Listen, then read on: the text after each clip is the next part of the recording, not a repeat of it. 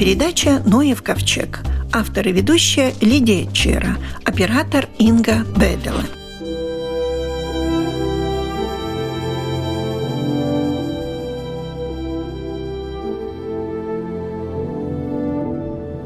Эта программа будет звучать именно в Великую Субботу. И Выбрала я такую тему. Все время мы говорим о зайчиках, о бабочках, о кошечках, о всем таком приятном. Мир создан не только из этого. И есть много тварей ползучих, которые, возможно, многим не симпатичны. Пауки, жабы, змеи. Вот что касается жаб, сейчас у них как раз время миграции, насколько я понимаю – заулок Вилнискуя.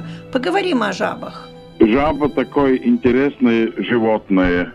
По-моему, оно такое совсем не противное. Это вам потому, так кажется? Потому что она сухое, не так, как лягушка, например. Многим не нравится, что она такая... Скользкая. Э, мокрая, да. Но это, конечно, как у кого. Ну вы же знаете, легенда есть. Жабу в руки возьмешь, бородавки появятся на руках. А как там было про этих поцелуев? Не помню.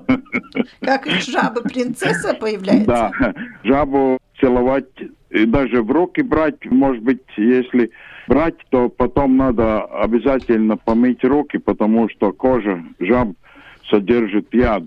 А, ну, конечно, этот яд не такой, который мог бы нас убить, но довольно неприятные ощущения могут быть, если мы этот яд протрем, например, в глаза или в рот засунем пальцы потом. Это такие неприятные ощущения будут.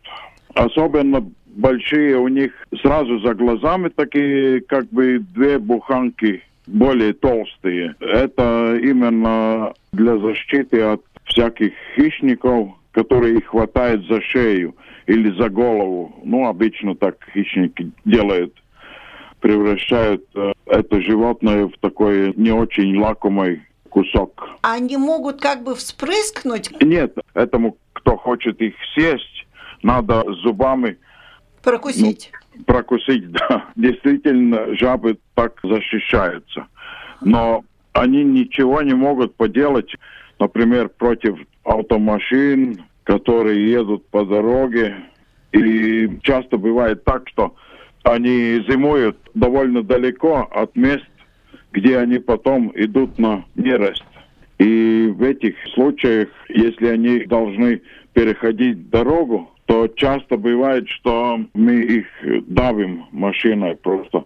Их много сразу, они идут и, так много да, в большом да. количестве. Потому что они просыпаются, и они такие сонливые, они же всю зиму проспали. И всю зиму э, не ели? И ничего не ели, и они такие сухие, на суше они зимуют. И вот они идут на нерест, и они очень медленные, и поэтому их давят иногда сотнями в одном месте даже. Я знаю, что в Слитерском национальном парке придумали что-то, чтобы все-таки их да, мы уже это начали в одном месте. Правда, это довольно такой трудоемкий процесс. Да, и поэтому мы не можем в больших количествах, но все-таки мы стараемся что-то сделать. Вы делали такую загородку небольшую, да?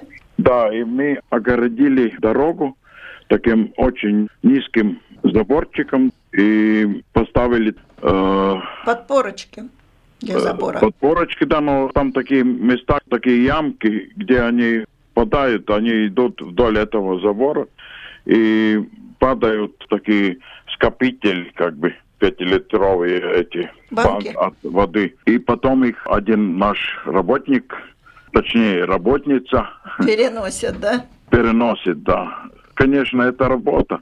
Но, например, на Западе там есть движение натуралистов, она более, более выражено. Угу. И там побольше людей в это ввязывается. И такое Пом... мероприятие, оно довольно трудоемкое. Помощники там больше, Помощники, чем здесь. да. Да. Чем Мы пока только развили это на такой самой плохой с этой точки зрения место в нашем заповеднике. Они долго идут? Неделю, две? Нет, это продолжается примерно, если сразу становится тепло, то несколько дней, и они уже там. Но там, правда, идут не только жабы, но и тритоны большие, в том числе, которые у нас особо охраняемые. Это такие, как ящерицы по виду, но они земноводные. И идут они по направлению к болоту какому-то? И они идут, да, там озеро или какой-то пруд, и они идут к воде, потому что в воде они свою икру опускают, и для обыкновенной жабы эта вода нужна где-то две недели. И потом они вылезают из воды и уходят по своим делам. А так первые заходят особи мужского пола, и они там ждут самок. И они там так жалобно поют, такую очень простую песенку, но это как бы привлекает самок. И вот э, эти самки всегда в дефиците. И когда они залезают в воду, такая самочка, то иногда на нее бросается сразу целая стая этих э, жаб мужиков. И не очень редко бывает случаи, что они хватают эту самку целой кучей и не пускает эту самку так долго на поверхность воды забрать воздух, что она может даже умереть. Ух ты. Но этого никто не хочет. Просто у них... Инстинкты. Да, инстинкты, они так борются за то, чтобы могли оставить свои гены, что они толкаются алконием. Да, локтями работают. Локтям, вот оно, да, вот они... оно, вот оно. Инстинкт да, да. самосохранения. И, и, а так жаба очень э, интересное животное. Они могут дожить, если все благополучно, даже до почти 40 лет. Ну, О. есть такие научно точные э, данные. Я всегда говорю людям, когда про жаб идет речь, если вам навстречу в саду идет такая большая жаба, то снимите шапку перед ней, потому что она уже может быть старше вас, да. ну, если это молодой человек. Спасибо большое за рассказ. У нашего микрофона был эксперт управления охраны природы Вилнис Скуя.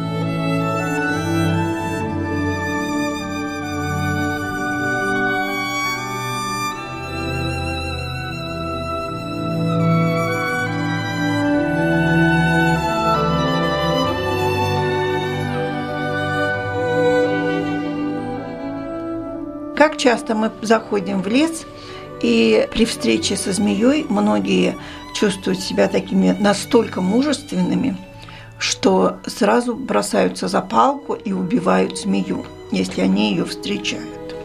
Заулок Андрес Чейранс занимается исследованием змей. Но почему такое отношение вот к этим гадам ползучим, на ваш взгляд? Сложно так сказать, потому что мне самому как бы такое отношение никогда не было присущим, но психологи считают, что это очень часто связано с воспитанием, с тем, что в детстве учили, что змеи опасны, что они могут ужалить, укусить, человек может умереть. Может быть, с этим связано такое отношение. И лучше перейти в нападение, чем ждать нападения от змеи, да? да? Даже есть выражение, надо в жизни посадить дерево, вырастить сына и убить змею. Да, это такой символизм, который убить змею, что это сделать что-то хорошее, уничтожить какое-то зло. Вот такое дело. Будем надеяться, что это в переносном смысле. Да. А змеи уже проснулись? Вообще, вот сейчас уже как раз они просыпаются. Уже первые, вот сейчас были как раз теплые деньки, и первые змеи, я думаю, что уже проснулись на теплые деньки это когда круглосуточная температура где-то около 10 градусов, да? Даже меньше, может быть, градусов 7, 8 даже. Особенно, когда день теплый. Может, ночная температура не так важна, потому что бывает, что они ночью, ну, особенно они ночью прячутся просто, они не активны, но вот когда днем уже становится, перегревает солнышко градусов 7, 8, 9, 10, вот тогда они начинают просыпаться. Они обычно, в принципе, просыпаются тогда, когда температура почвы на поверхности становится теплее, чем температура почвы там, где они зимуют, то есть в ходах каких-нибудь земле, под разными предметами и так далее, под корнями. Они просыпаются голодные, соответственно? Они очень активны или так же, как и часто с людьми, что им сначала надо раскачаться и раздуплиться, можно сказать так. И сначала они мало активны. К тому же у змеи пищеварение связано с температурой. То есть при низкой температуре они обычно не питаются, потому что их желудочные все ферменты малоактивны, и пища, которая находится, допустим, у них в желудке при низкой температуре, она не переваривается. Но за зиму-то они ничего не ели? Да, за зиму они ничего не ели. И могут выжить? Да, они, поскольку относятся к так называемым холоднокровным животным, чья активность зависит от э, внешней температуры, в то же время это им дает преимущество в обстоятельствах, когда им допустим, надо переносить неблагоприятные обстоятельства внешней среды, в том числе и зиму холодную, да, они, может, не замедляют свой обмен веществ, и в это время они могут долгое время не питаться. А когда начинают, что они едят? Но змеи по-разному. В принципе, в Латвии есть три вида змей, и у каждого есть свое предпочтение пищевое. Вот, допустим, ужи больше любят земноводных, то есть лягушек, жаб. Гадюки, они предпочитают небольших млекопитающих, мышей, землероек. А если мышей и землероек немного, тогда они могут съесть какую-нибудь лягушку. Есть еще третий вид змеи в Латвии – очень редкий, называется медянка. Но это не веретеница, с которой ее часто путают, а медянка именно. Она питается в основном ящерицами. А медянка отличается от этой, как вы назвали, веретеницы? А размерами? По размерам, в принципе, она немного больше. Но веретеница, она достигает ну, где-то сантиметров 40-50. Медянка может чуть больше. Но веретеница выглядит как такая палочка, может быть у нее цилиндрическое тело, у нее нет ярко выраженной шеи, то есть голова плавно переходит в тело, и у нее нету, как у змеи, вот таких щитков широких, чешуй, которые находятся на брюхе. И веретеница, так же, как и ящерицы, может отбрасывать хвост, и так же, как ящерицы, может моргать глазами. Моргать? Моргать а, глазами. А, а медянка да. нет? не могут. Змеи не моргают. Медянка, как змея, тоже не моргает. Она сильно ядовитая? Медянки вообще не ядовитые змеи. Но просто дело в том, что медянки вообще такие змеи, которых часто с кем-нибудь путают. Или с веретеницами, или очень часто с коричневыми гадюками, которые являются, конечно, ядовитыми. А вот что, бывают черные гадюки и коричневые? Да, бывают и черные, и коричневые. У гадюк вообще окраска очень разнообразная. Ну, черные гадюки, они, как правило, крупные. Особенно крупные самки. У гадюк вообще самки крупнее самцов, самцы немного меньше. Ну, так и черные гадюки обычно это крупные самки. Вообще все гадюки, когда они только что рождаются, они живородящие, они коричневого цвета и с возрастом приобретают разную окраску. Много у нас вообще ядовитых змей в лесах? Но я понимаю, Местами, что в разных... Где как, где да. как. Вообще змеи, они очень неравномерно распространены. И если смотреть и регионально, и в местном масштабе. Но, в принципе, если смотреть вокруг Риги, в Риге живет, наверное, пол Латвии, тогда вокруг Риги гадюк сравнительно мало. Они не любят большое присутствие людей, да? Вообще гадюки очень хорошо могут уживаться с людьми, если их особо не тревожить, не убивать, у них нет такого, чтобы они не могли уживаться с людьми. Обычно люди не хотят уживаться с людьми. Абсолютно согласна с да. ними. Это сразу вспоминается Нак и Нагайна. Да. которые в доме почти поселились. Да. А вообще змеи лезут в дом? Бывает. А э, зачем они туда лезут? По-разному. Бывает случайно заползают. Если они, допустим, живут э, у кого-нибудь на приусадебном участке в саду, допустим, они могут случайно заползти. Если, допустим, жаркое лето, дверь открыта, и там сеять.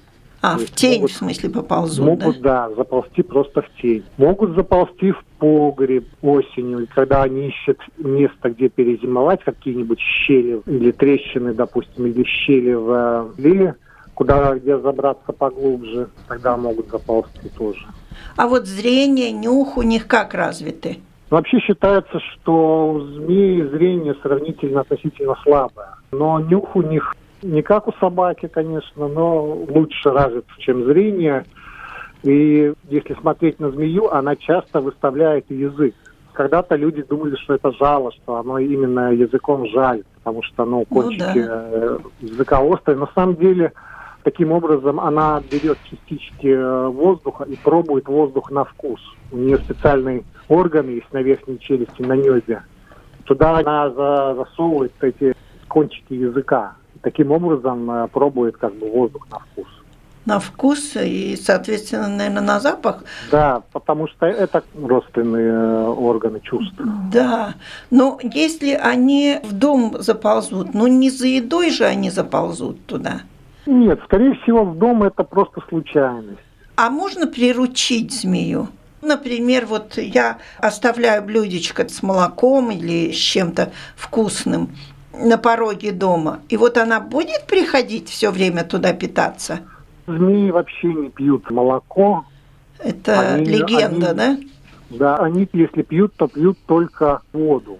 А насчет приручения змей, возможно, довольно ограниченном объеме, потому что змеи, они, в принципе, довольно животные сравнительно простыми считаются. Это не млекопитающие, не птицы. Мозгов там маловато, так можно сказать. Да, да. Вот это именно про них, да. А когда у них пора спаривания наступает? Спариваются они весной, вскоре после пробуждения, то есть сейчас в апреле уже они будут спариваться. Ну, говорят, змеиные свадьбы – это что-то страшное. Как клубок змей, нет? Клубок бывает по-разному. Бывают клубки, когда они выползают из мест зимовки. Бывает, что змеи зимуют коллективно, группами.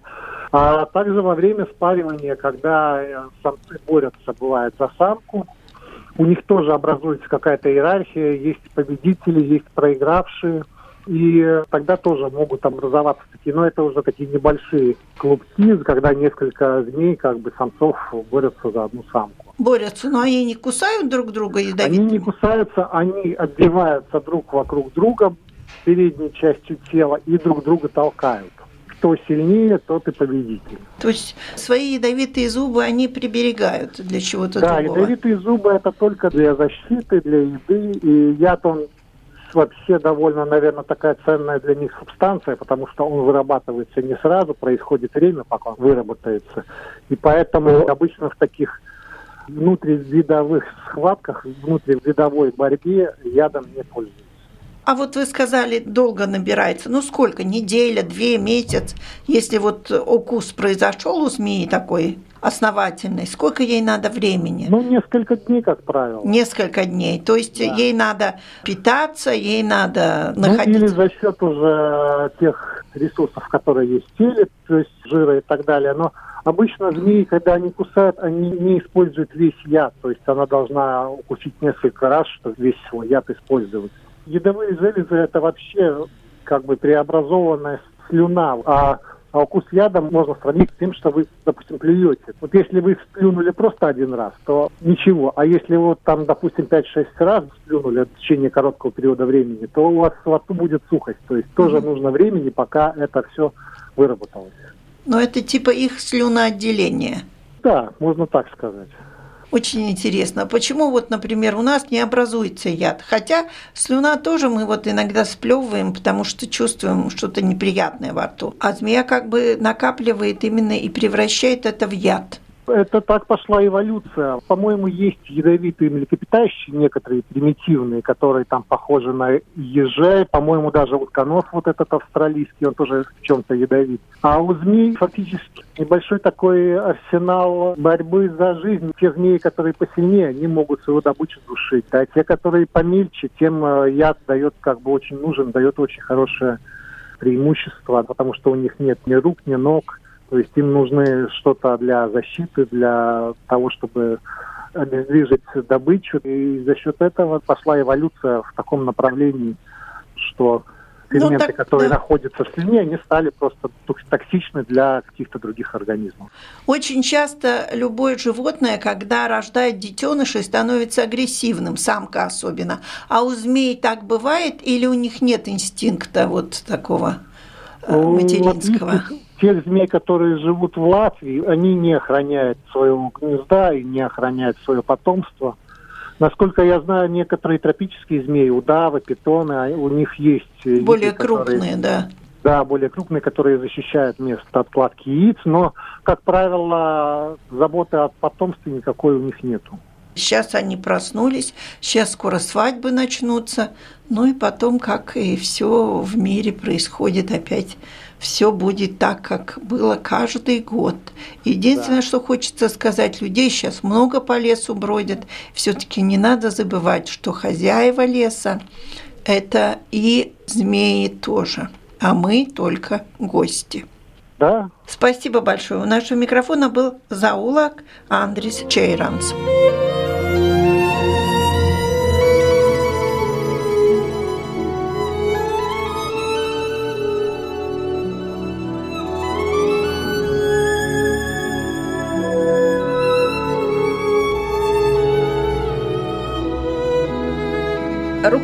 проекта «Большая толока» Вита Яунземе. Добрый день. Добрый день. Скажите, Вита, в очередной раз у нас пойдет большая толока. Пойдет она, конечно, индивидуально, каждый в своем огороде, кто где, с какими мешками и все прочее. Который год уже это будет, эта толока? Это уже будет 14 год, но я думаю, не будет, что каждый в своем огороде. Уже в прошлом году, когда уже была пандемия, люди выходили, и там можно было по 25. Можно идти по одному, да. но не в свой огород. То есть ближайший лес тогда лучше. И поубирать что-то. Мешков, там, перчаток больше не будет. Мешки будут. В этом году мы сделали как? имея в виду, что все-таки большие толпы, наверное, не будут возможны. То есть, по-любому, будет организация на 24 апреля в тот момент, какой будет цифра разрешена. И параллельно пойдут, которые очень, кстати, понравилось людям, вот эти соло-дуо по одному, по двоих – и собрать, но не регистрировать толоку. Вот две разницы. То есть, когда человек организует 20, ну, там, 30 да, человек, это да, это в коллективе, это регистрируется, это утверждается, не утверждается, там мусор или не мусор. Если мусор обязательно нужно утверждать, потому что самоуправление тогда увезет этот мусор. А вот этот соло-дуо, который мы вот сейчас параллельно идет, это человек индивидуально вот решил утром, в субботу проснулся, решил, что вокруг леса там у него проблемы. И он хочет ничего не регистрировать, но хочет выйти и собрать вот свой один этот мешок. У нас будет э, ситуация, когда в магазинах уже максима будут один мешок бесплатен. Перед толокой будет такая да. как бы акция.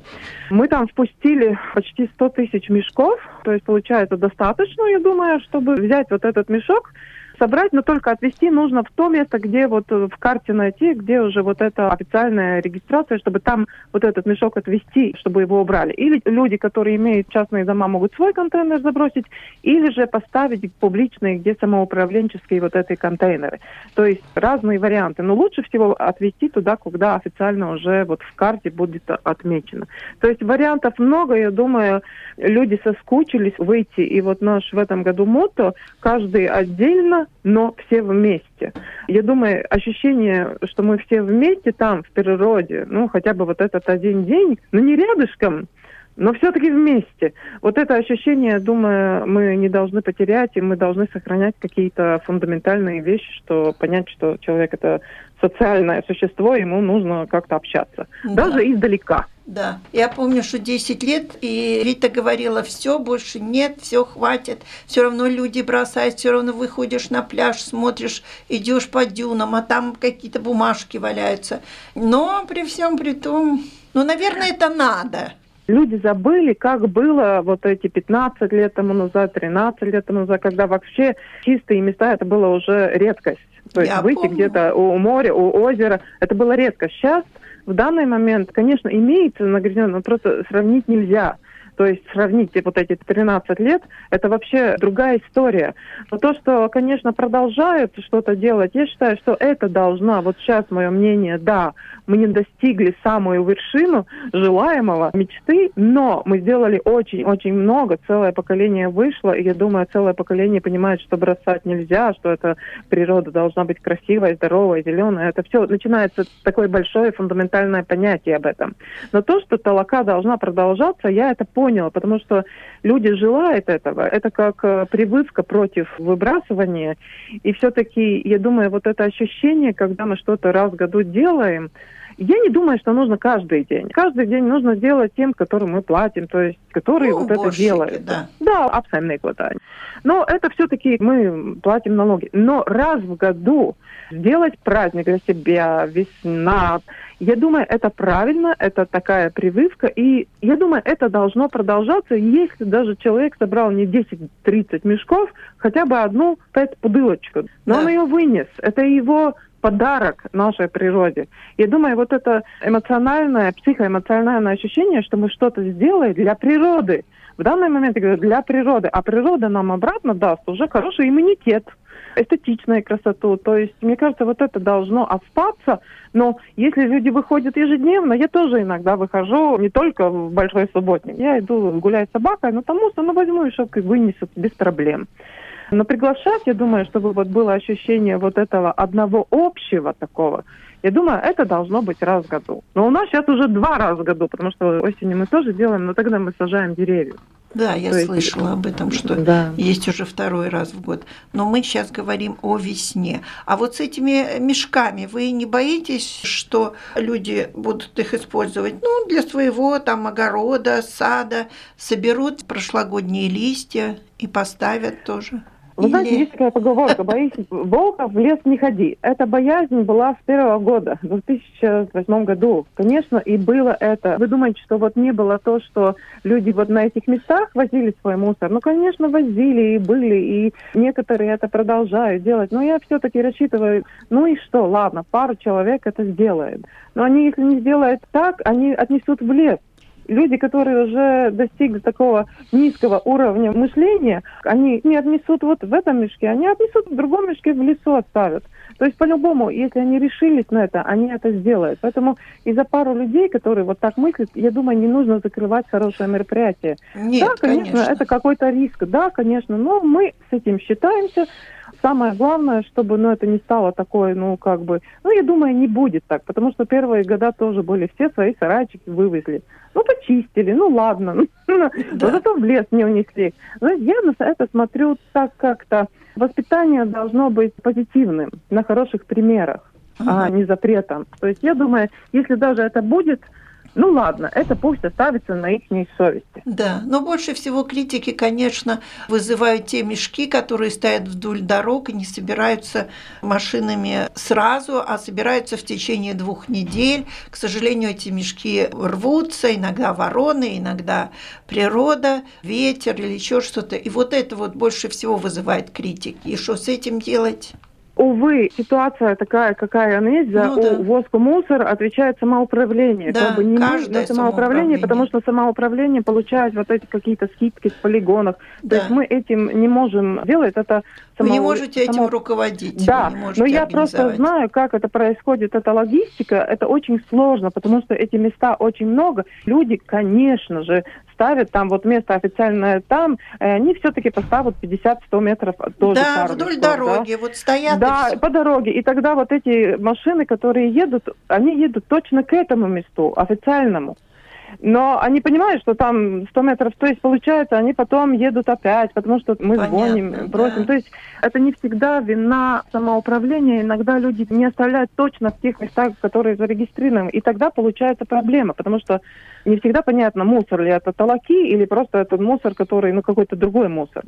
Но, увы, две недели это нормально, это абсолютно, потому что мест много, машины ездят как они могут, самоуправление суббот-воскресенье, в принципе, не всегда работает, получается, на следующей неделе. И что интересно, получается тоже второе, когда есть официальное место, в субботу собрали, там машина, например, она увезла за пару часов, а в воскресенье люди продолжают и оставляют Да. опять это место. То есть и в понедельник стоит опять как бы заново. Каждая ситуация индивидуальна, но я думаю, нужно просто смириться с этим чуть-чуть, потому что нужно думать, что вот это уже не в лесу, это там, и, конечно, раньше или позже это соберут. Какого цвета мешки, не спросила, будут? Мы скоро объявим насчет этого. Пока мешков. Ну, будет- неизвестно, да? Да, это будет отдельная новость. Мы объявим, чтобы сейчас не закупили. Да. Э, Мы чуть-чуть попозже объявим, какие будут. Будет Хорошо. известно скоро. Хорошо. Итак, запомните, 24 апреля, День Большой Талаки. У нашего микрофона была руководитель проекта Вита Яунземе. На этом наша программа заканчивается. Всего вам доброго.